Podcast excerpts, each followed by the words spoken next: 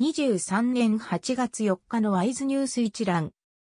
台湾の経済ニュースが音声で聞ける耳よりワイズ。こちらではトップニュースとその他ニュースのタイトルをまとめてお届けします。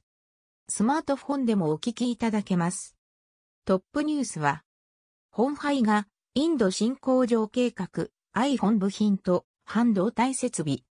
インド南部カルナータカ州政府の高官は2日、本廃精密工業が同州に合計6億米ドルを投資する基本合意書に署名したと X、Q、Twitter に投稿した。アップルのスマートフォン、iPhone の筐体と半導体製造装置を生産する。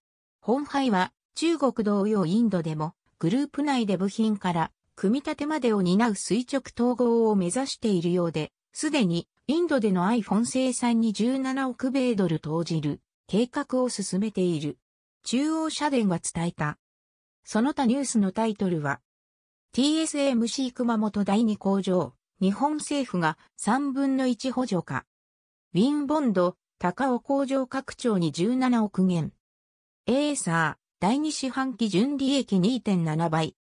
インドがパソコン輸入を許可制にエーサーエーススに影響も。ホンダの新型 CRV 2週間で予約2300台以上。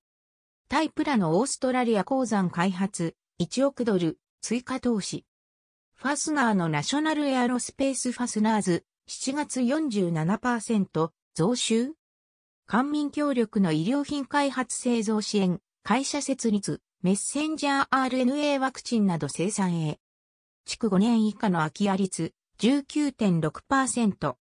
熊県護士設計の倉庫ホテル、高尾港で24年オープンへ。食のイベント台湾美食店、ブース600コマ出店。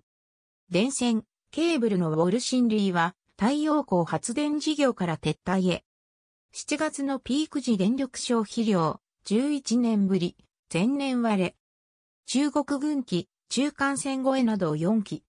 中山科学研究院の旧法基地で発火事故、4人が深刻な火傷。台風6号が台湾離れる南東県など山間部は豪雨。